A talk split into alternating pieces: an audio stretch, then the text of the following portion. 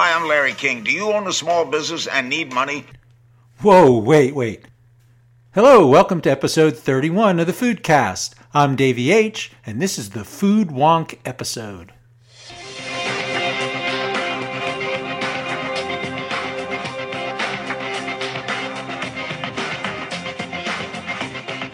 Yeah, I do own a small business and I do need money. But I'm not Larry King. I wear my bald spot proudly. But I am as happy as Larry, and happy to be here to present this episode of the Foodcast entitled Food Wonk. A wonk is someone who takes an excessive interest in minor details of political policy. Ergo, a word you'd expect a wonk to use, a food wonk is someone with an excessive interest in minor details of food policy and its politics. Longtime listeners of the Foodcast may think this is an apt description of someone associated with this show. We touch on these aspects all the time. We did it in episode 20, Fight Hunger, when we talked about the challenges of getting fresh, healthy food to people with low incomes. And in episode 25, Health Theater, when we talked about the influence lobbyists have on food policy and how healthcare is the biggest industry in some of America's biggest cities, and that their dependence means the sicker their population, the healthier their economy. The nice thing for you all was that those episodes weren't 100% focused on wonkiness. But this episode is all wonk all the time.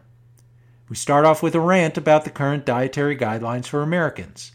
We talk about the process, its problems, and how it affects you.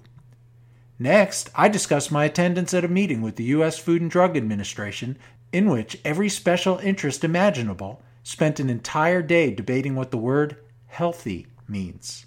It makes for fascinating podcast material to people who have nothing better to do. And since I assume you do have better things to do, I try and keep it accessible and light. But come on, we spent an entire day debating the word healthy. What do you expect? The dietary guidelines for Americans? They're for the dogs. To understand why I think the dietary guidelines for Americans is for the dogs, we first need to talk a bit about what dogs eat. When it comes to which dog food to choose, the dog doesn't have much say in the matter. The buyer and the end user are different. And because of this, dog food manufacturers make huge investments to make sure their products look and smell appealing to the human buyer, even though we all know most dogs are perfectly happy munching on poop. For example, Despite the fact that dogs don't see color the same way we do, manufacturers dye their gray goo to a color humans associate with food. They cut it in shapes that look like people food, even though dogs are just as prone to eat things shaped like people. Fido, what happened to my Star Wars action figure? They also hire human pet food samplers, a job that requires an advanced college degree. Little did you know all these years later that when you got in trouble for convincing your little brother to eat dog food, you were really preparing him for a lucrative career. This peculiar aspect of dog food applies to the dietary guidelines for Americans. And in the case of these guidelines, the dogs is us. So, in this part of the Foodcast, I rant about the dietary guidelines for Americans and answer the question if we're the dogs, who's the buyer? And why do the guidelines matter? Surely we can ignore them if we want to. We don't have to do what the government says. Or is resistance futile? Finally, we'll look at how other countries tackle this problem and see what they do differently. But before we cover these topics, we first have to touch on what are the dietary guidelines for Americans.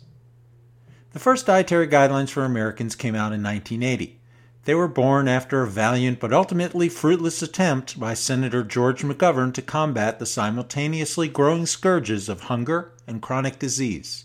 Hunger is a result of not eating enough. Chronic disease is often a result of not eating well. The food industry generally applauds all efforts to address hunger. That's because feeding the hungry also feeds corporate coffers. It's one of the reasons that the Farm Bill that stumbles through Congress every few years has food assistance programs wrapped into it. But efforts to address chronic disease caused by malnutrition from eating too much of the wrong stuff, they're less appreciated. Recommendations from the McGovern report such as, quote, eat less meat, less fat, less saturated fat, less cholesterol, less sugar, less salt, and more fruits, vegetables, unsaturated fats, and cereal products, especially whole grain cereals, unquote, well, that really upset the meat, fat, saturated fat, cholesterol, sugar, and salt special interests. On the other hand, Kellogg's and General Mills, they were as happy as Larry. And we all know how happy Larry is.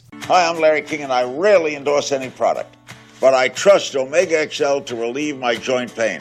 Used to be that my back would hurt, but thanks to Omega XL, I don't have that same pain anymore. Hi, I'm Larry King. Do you own a small business and need money? LendVantage can help you get from 5,000 to $250,000. Hi, I'm Larry King. And I'm his wife, Shawn. We are excited to tell you about Breath Gems. Breath Gems are powerful dual action capsules. See what I mean? Larry's pretty happy. His pain is gone, he has access to cash, he's married to the beautiful and talented Shawn, and his breath doesn't smell like old man. Add to that his many endorsement deals, despite the fact that he doesn't do many, and you get happy. Anyway, the special interests affected by the McGovern Committee recommendation to eat less countered with an army of lobbyists, doctors, and scientists fattened on their corporate teat and their bacon and ranch flavored chocolate covered cheese puffs. They flooded the media with advertising dollars and donated so called education materials to schools.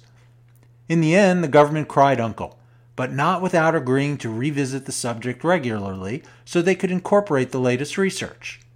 Every five years since, the United States Department of Agriculture and the Department of Health and Human Services released an updated version.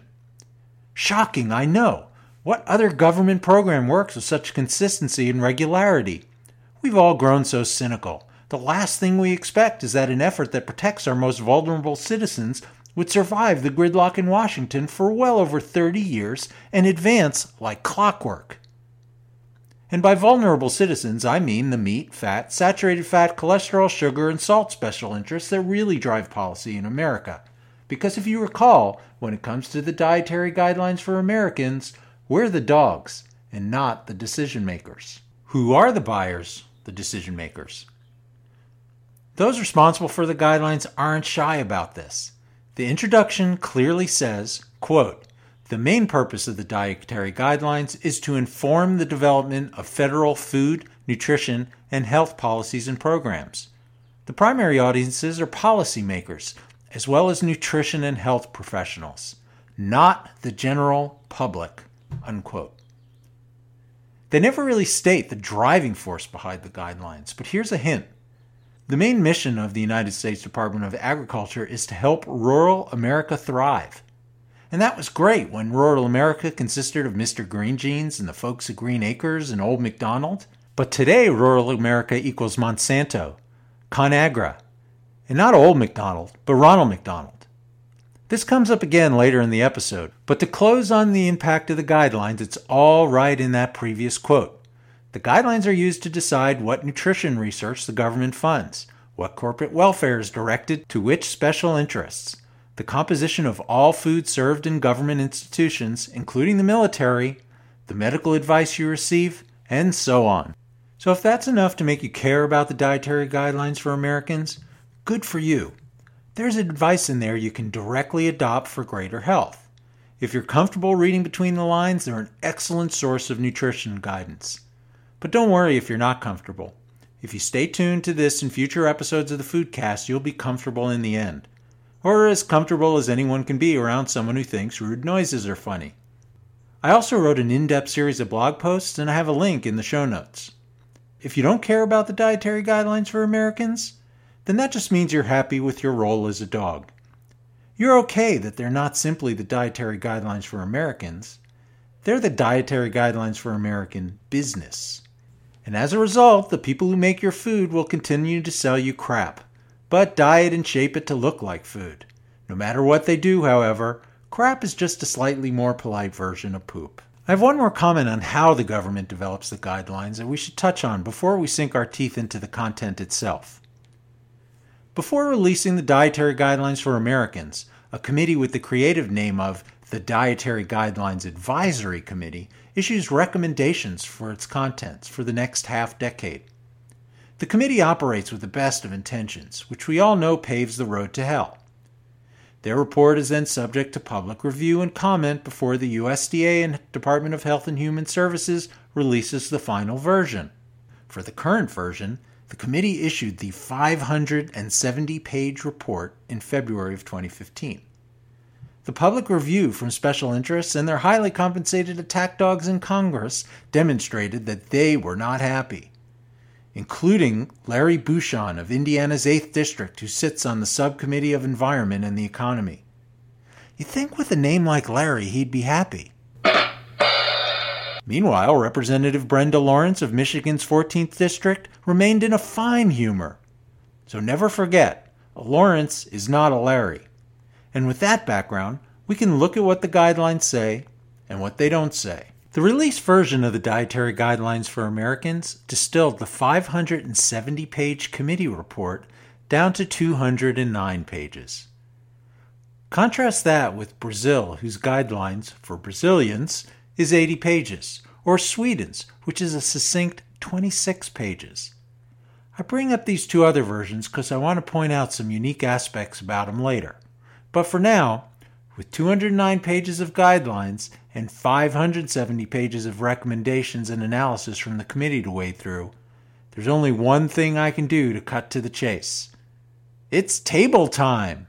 That's right, with all that data, I had to organize everything into a table. And I have that table in the show notes. But knowing it's tough to access show notes when you're tooling down Interstate 69 or while you're walking your dog as it sniffs out whatever some previous creature left behind as a snack, I'll ever so briefly summarize this nifty collection of rows and columns. Don't worry, I won't be doing the equivalent of that tool at work who reads directly off the PowerPoint slide, and I'll only give one example of my observations because it gets pretty wonky. The intent of the table is to differentiate between what the committee recommended and what the guidelines actually ended up saying. And you might think that the advisory committee, made up of boring food nerds like me, whose job it is to read dry nutrition research and distill it into a 500 plus page document, would be more obtuse than the summarized version meant to appease the yo yos in Congress. That would be wrong. The guidelines say, quote, Previous editions of the dietary guidelines focused primarily on individual dietary components, such as food groups and nutrients. However, people do not eat food groups and nutrients in isolation, but rather in combination, and the totality of the diet forms an overall eating pattern. Unquote. And if you are tooling down I 69 right now and you just heard sirens in the background, don't worry, it's not you, it's me. Apparently, the food police are coming to take me away. Anyway, the translation of the gobbledygook we just heard is we got to stop telling people to modify their diets based on obscure ingredients like sodium and saturated fat, and instead tell them how to create meals and lifestyles for optimal health. Cool. And this is totally in line with what the advisory committee recommended. But things fall apart from there, because when you look at what foods the advisory committee and the final guidelines say we should decrease in our diet, the committee says, and remember, that's us geeks in the basement of the science building. They say reduce red and processed meat, sugar sweetened food and drinks, and refined grains. The final guidelines say reduce saturated fat, trans fat, added sugar, and sodium. So, what happened to meals and lifestyles? The advisory committee walked that talk, but the final guidelines, when faced with pressure from the meat, wheat, and corn lobby, went from explicit advice to reduce consumption of, for example, processed meat, to reduce consumption of saturated fat and sodium, code words for processed meat. People who still tolerate the foodcast know that this is essentially the same advice, but beyond the three of you, that's not really common knowledge. It's the equivalent of wanting your dog to stop sniffing the poop while you're out on a walk and attempting to get this done not by tugging on the leash, but explaining what's in the poop instead. Fido, please remove your proboscis from that fecal material, as it contains matter that was not digestible by its previous owner, such as bile, mucus, and the lightsaber from a Star Wars action figure. There are a lot more details in the guidelines on specific foods and nutrients, and you can read my multiple posts on the subject that go into detail on the recommendations for fat, protein, sodium, cholesterol, sugar, artificial sweeteners, sustainability, spoiler alert, they say nothing, and coffee. Sorry for that, it's the coffee talking. But as I tend to get long winded, mostly because I feel the need to talk about dog food, poop, and Larry, I'll close this segment with What actions can you take now? Because reading over 700 pages of food policy information doesn't keep me off the streets for long, I also like to take a look at how other countries manage their citizens' health. I've done analyses on my blog about how Australia has a pretty sensible set of dietary guidelines, something to do with shrimp on Barbies, whereas Canada abuses its tide industry even more than we do. Since those posts, I've looked at some other equivalents to our dietary guidance, and two in particular stand out as something that applies well for everybody. First, there's Brazil. As a culture, Brazilians are pretty chatty. I know that's a gross generalization, but even the Brazilian organization that promotes Brazil as a business destination say, quote, Brazilians are usually very talkative and cheerful and use the personal contact, such as touching arms and elbows and backs, often. Brazilians appreciate jokes and spirituous comments. So I was surprised that what the U.S. tried to do in its 200 plus page guidelines, Brazil actually does in 80. And here's a summary that comes directly from that document. 1. Make natural or minimally processed foods the basis of your diet. Natural or minimally processed foods in great variety, mainly of plant origin, are the basis for diets that are nutritious, delicious, appropriate, and supportive of socially and environmentally sustainable food systems. Wow. You know, that's pretty much everything in our advisory committee's report that the guidelines were afraid to say. It brings tears to my eyes. The Brazilian guidelines also go on to say use oils, fat, salt, and sugar in small amounts, limit the use of processed foods, and avoid ultra processed foods. And that's it. And because I'm a bit like a Brazilian at times, I'll make the following two talkative and spirituous comments myself. First of all, the guidelines above are repetitions of the same theme eat real food, avoid processed foods. Secondly, with that statement that our diets must be supportive of socially and environmentally sustainable food systems, Brazil recognizes the integral role that food has in our lives. Food isn't simply a source of nutrition. Personal health isn't the only driving force that needs to be honored when we eat. Food impacts all aspects of our value system, including our spiritual, cultural, and societal needs. Food related decisions are local and global. And anything that tries to boil it into the transactional system, like our dietary guidelines try and do, is just a waste of time. The next and final example is Sweden. And the Swedes like to deny that they're reserved, but even a Swedish government website that tries to dispel that rumor says, quote, It's true that the Swedes aren't the world's most outgoing people, unquote. So it comes as no surprise that their dietary guidelines are only 26 pages long. Furthermore, the whole thing can be summarized in one graphic that doesn't depend on pyramids, plates, rainbows, or unicorns. In fact, the Swedish dietary guidelines are the stark, sleek, IKEA furnished home of dietary guidelines. White background, 29 words, 5 colors, including the white background, and 3 pictures of foods people eat. The poster advises readers to have more vegetables, fruits, and berries, fish and shellfish, nuts and seeds, and exercise. It advises that we switch to whole grains, healthy fats, and low fat dairy products. And it suggests we consume less red and processed meat, salt, sugar, and alcohol. Alcohol? No wonder the Swedes are reserved. And there you have it. In the battle of American exceptionalism over neo socialist European and Latin American systems, the commies take this round. Here in America, we make this problem so much harder than it needs to be and realize that what I just spent the last 15 minutes describing is the tip of the iceberg for everything else that the government does to influence what you eat. And of course, you can ignore it all, but if you think you're still not affected by any of this, you're in denial. Because this affects our national security, our environment, our healthcare costs, and more. I guarantee you that no matter what you think your country's most important issue is, its food policy has a direct impact. But ending this segment with the small picture and not that big picture view, when it comes to the optimal diet, eat real food, avoid processed food. Everything else is literally on the table. What's it like working through one of these government nutrition regulation processes? Well, we're about to find out.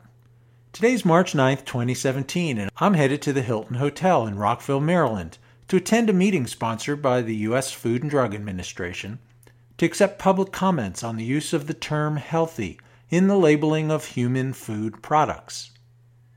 I have no idea what to expect in this theater of the absurd, but our tax dollars paid for this meeting, I may as well get to experience it.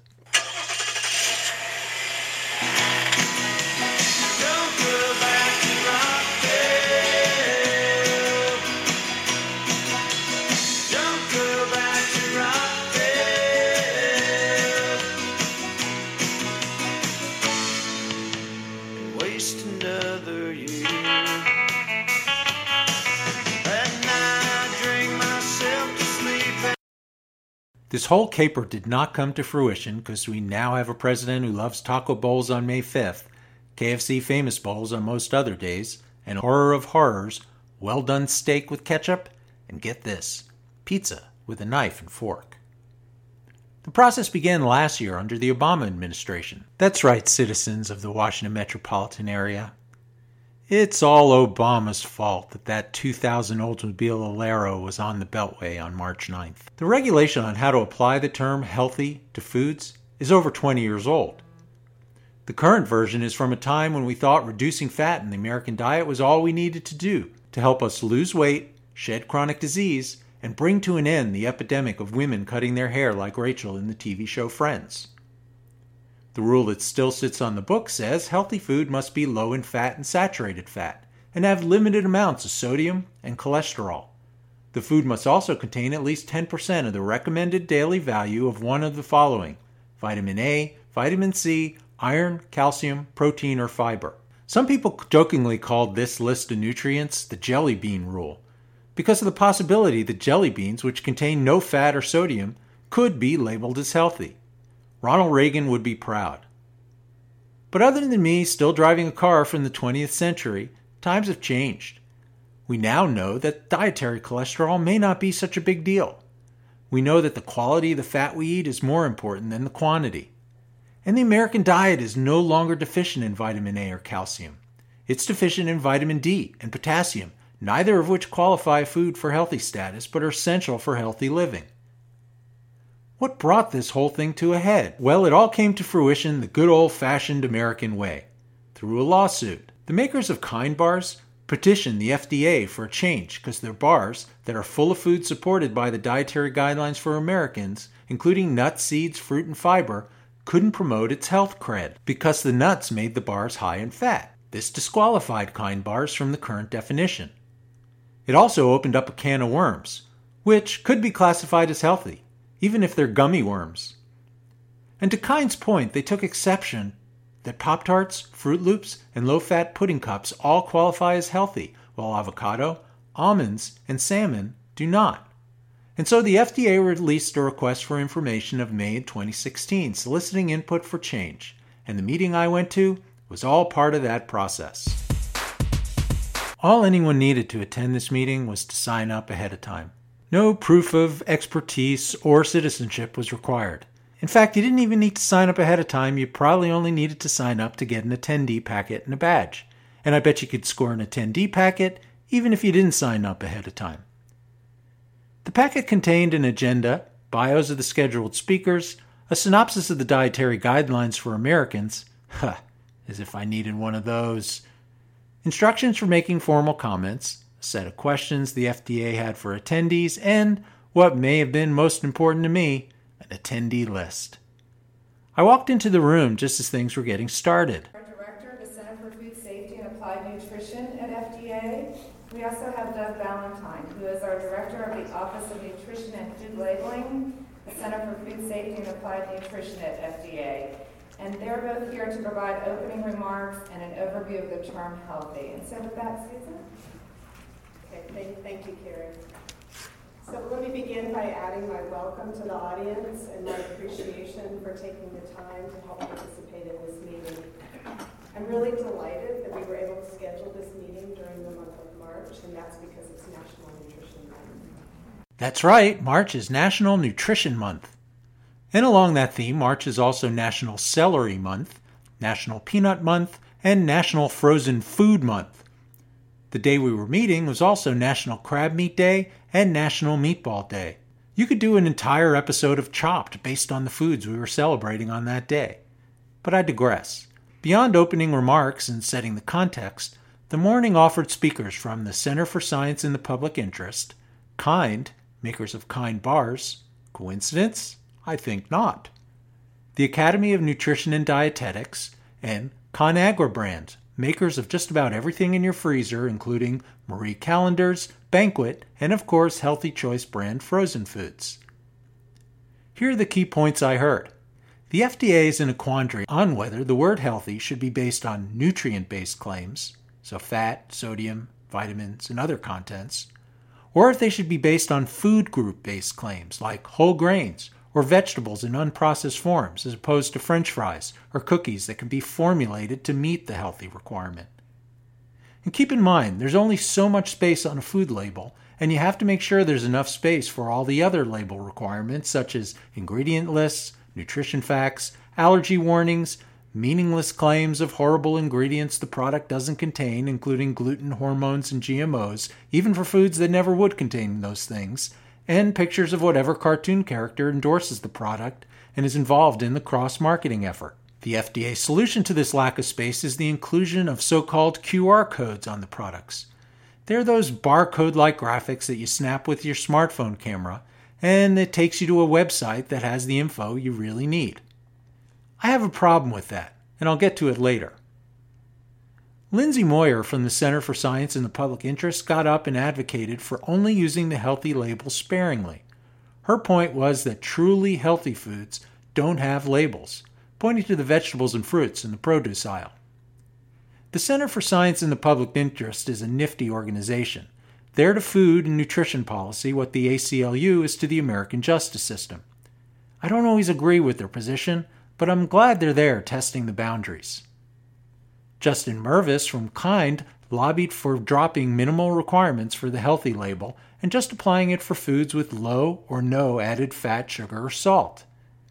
This is the position you'd expect from a maker of minimally processed snack bars made from whole nuts that also gets its sweetness from dried fruit, which isn't classified as a sugar but is only marginally more nutritious. Pepin Tuma from the Academy of Nutrition and Dietetics which on the surface is uniquely qualified to represent a patient based scientific view of nutrition, but whose ranks are continually undermined by leadership and sponsorship from Kraft Foods and Coca Cola, said the whole thing is too big a problem and just shouldn't be allowed. Finally, Kristen Reimers of ConAgra threw a terribly complicated table on the screen, a table so ugly even I couldn't love it, that subtly said, Oh, come on, people are going to buy food for the flavor. Couldn't we allow just a little more salt, sugar, and saturated fat and still say it's healthy? You may think I'm making that up, but here's what she literally said. Quote, if we don't have slightly higher amounts of those nutrients that carry the flavor, then the food won't be accepted by the consumer and they'll fail. Unquote. And when she said those nutrients that carry the flavor, she was referring back to an earlier reference of salt, sugar, and saturated fat. I don't disagree with her, but I don't think ConAgra's inability to make healthy food that people want is really our problem. I guess I'll give her a pass though. I mean, after all, it was Frozen Food Month, and that's her business. She probably had a hangover from frozen salt and sugar in margarita form. We then took a break, and for me, that was the real fun. Fun because I could get some coffee. And you'll be glad to know that the government doesn't supply food wonks free coffee funded by your tax dollar fun because I could go through the list of attendees and spaz out over all the different product companies, trade groups, government offices, food service companies, academics, and plain old run of the mill average citizens with an unnatural, irrational, and insatiable curiosity about nutrition and food systems. The meeting had about 250 people in attendance. The FDA also provided web access for people around the world. Of the attendees, nearly half were from government, not all from the U.S. government. There were people from Latin America, Asia, Europe, everywhere. The Embassy of Denmark had representation. no doubt in an interest of ensuring the place of cheese and other Danish varieties on the healthy list. While in line for coffee, I struck up a conversation with a guy from the Embassy of Canada.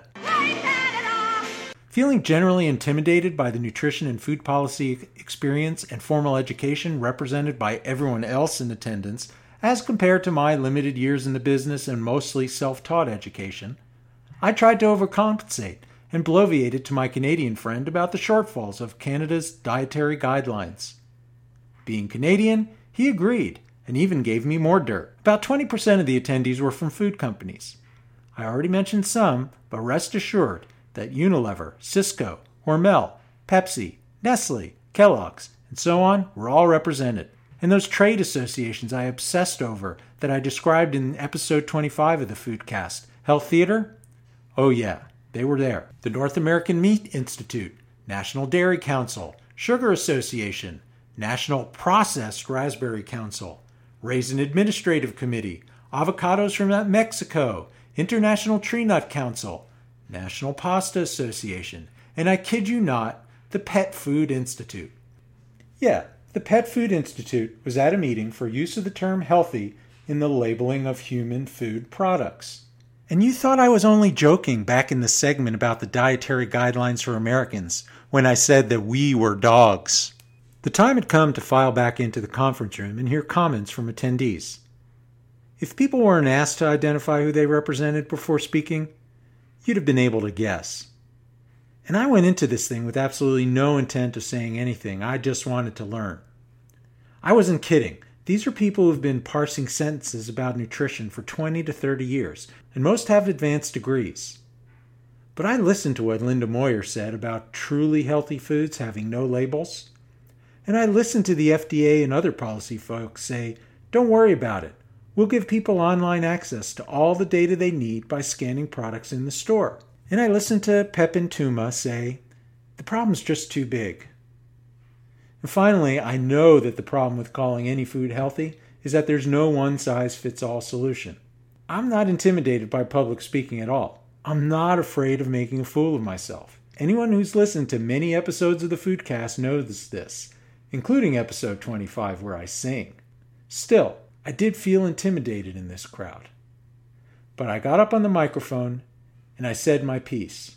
And I said it in the form of questions intended to provoke thought because that's what coaches do. Yeah, my name is Dave Hellman. I'm just here as a citizen who thinks about food systems.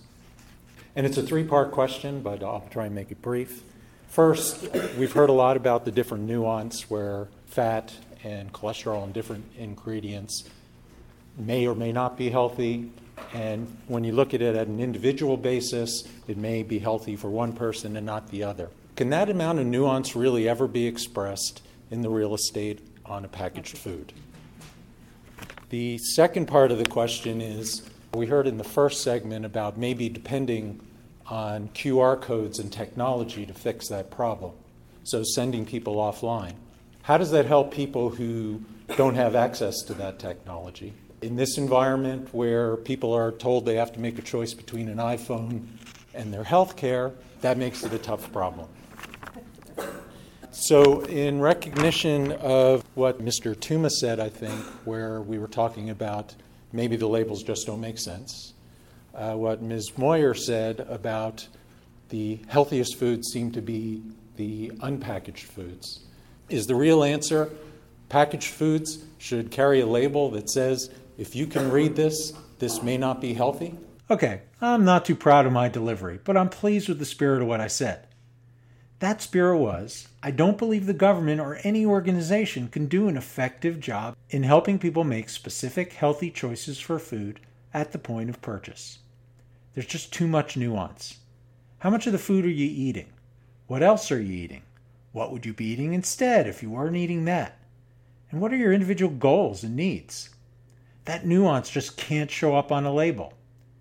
And so I agree, the word healthy and its derivatives have no place on food labels. Tell people ingredients. Give them the nutrition facts that is, protein, fat, carbohydrates, vitamin, and mineral amounts and trust they can figure it out on their own and with an expert who knows them as a person. I got a few chuckles from the audience when I made my comments. It was a serious crowd, so I didn't expect much. And I was encouraged that they laugh when they were supposed to. I was further encouraged in breakout groups afterwards when people referred to my comments in a helpful and not disparaging way. For me, this was a great experience. For you, I hope you walk away realizing that every time you buy food, there's a fight to influence your decisions. Research shows people will choose foods that have healthy claims over identical versions of that food that lack the claim on the package. What do you do? Do you assume someone's looking out for you and that the claim is meaningful? Or do you think about what that claim really means and make sure it survives your bullcrap detector? If you'd like to submit your own comments to the FDA on the topic of use of the term healthy in the labeling of human food products, you have until April 26, 2017 to do so. I have a link to the instructions in the show notes. And so ends your introduction to food wonkiness. Or, as Mrs. H likes to say to me, is that a banana in your pocket, or did you just attend a meeting about the use of the term healthy in the labeling of human food products? I want to thank you if you listened to all this. I know it was extra wonky. But if you want to know how the sausage is made, with its saturated fat and sodium and all, it's not always going to be pleasant. If this episode didn't scare you away and you want me to keep on keeping on, I sure could use a review on iTunes. Recently, I was talking to someone who was considering subscribing and believe me, I didn't bring up the subject. I know it's hard to believe, but I don't walk around all day saying, I do a podcast, please listen. Anyway, he looked up the podcast while we were talking and noted that there were only five reviews and said, you know, that's pretty much what he uses to decide whether he's going to listen or not. Well, I convinced him, but I don't know how many other potential listeners I could meet on the street. So please, I know that there are more than five listeners out there. I can see the statistics and we podcasters live and die by the reviews. That's my pitch for this episode. You'll have a couple weeks to think about it as I'll be traveling for business and pleasure for the next two weeks. I wouldn't expect another episode of the Foodcast until sometime between National Grilled Cheese Day, April 12th, and National Banana Day, April 15th. On the other hand, if I can find some interesting subject in my travels, I may do a surprise episode. If you subscribe to the Foodcast, it'll just come to you. Otherwise, I'll do the normal posting and you'll get notified. But until then, remember what your old pal Cookie Monster always says. Well, me known for eating cookie when me don't fish out hooky trying to throw loyal fans a curve. What's he doing eating fish or vegetable dish? Man, he sure got lots of nerve. Well, me answer you straight when you're filling up plate, taking only cookies, all wrong. Cause you also got to eat fruit or veggies or meat if you wanna be healthy and strong. Yo, healthy food, boy, it tastes so good. Me one healthy dude, cause me eat healthy food. Me love it, boiled or stewed. Me love it, whole or chewed. You feel just great if you eat some healthy food.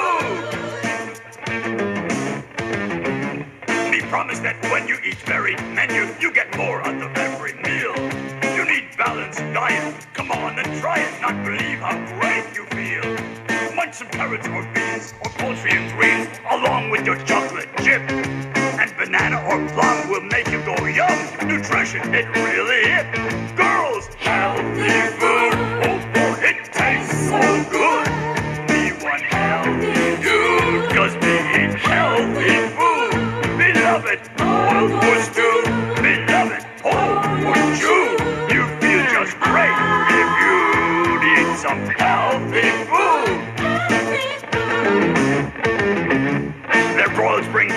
fried pork, chicken and swordfish, tuna and trout, and apple and cherry, and all kinds of berry, and broccoli and Brussels sprout.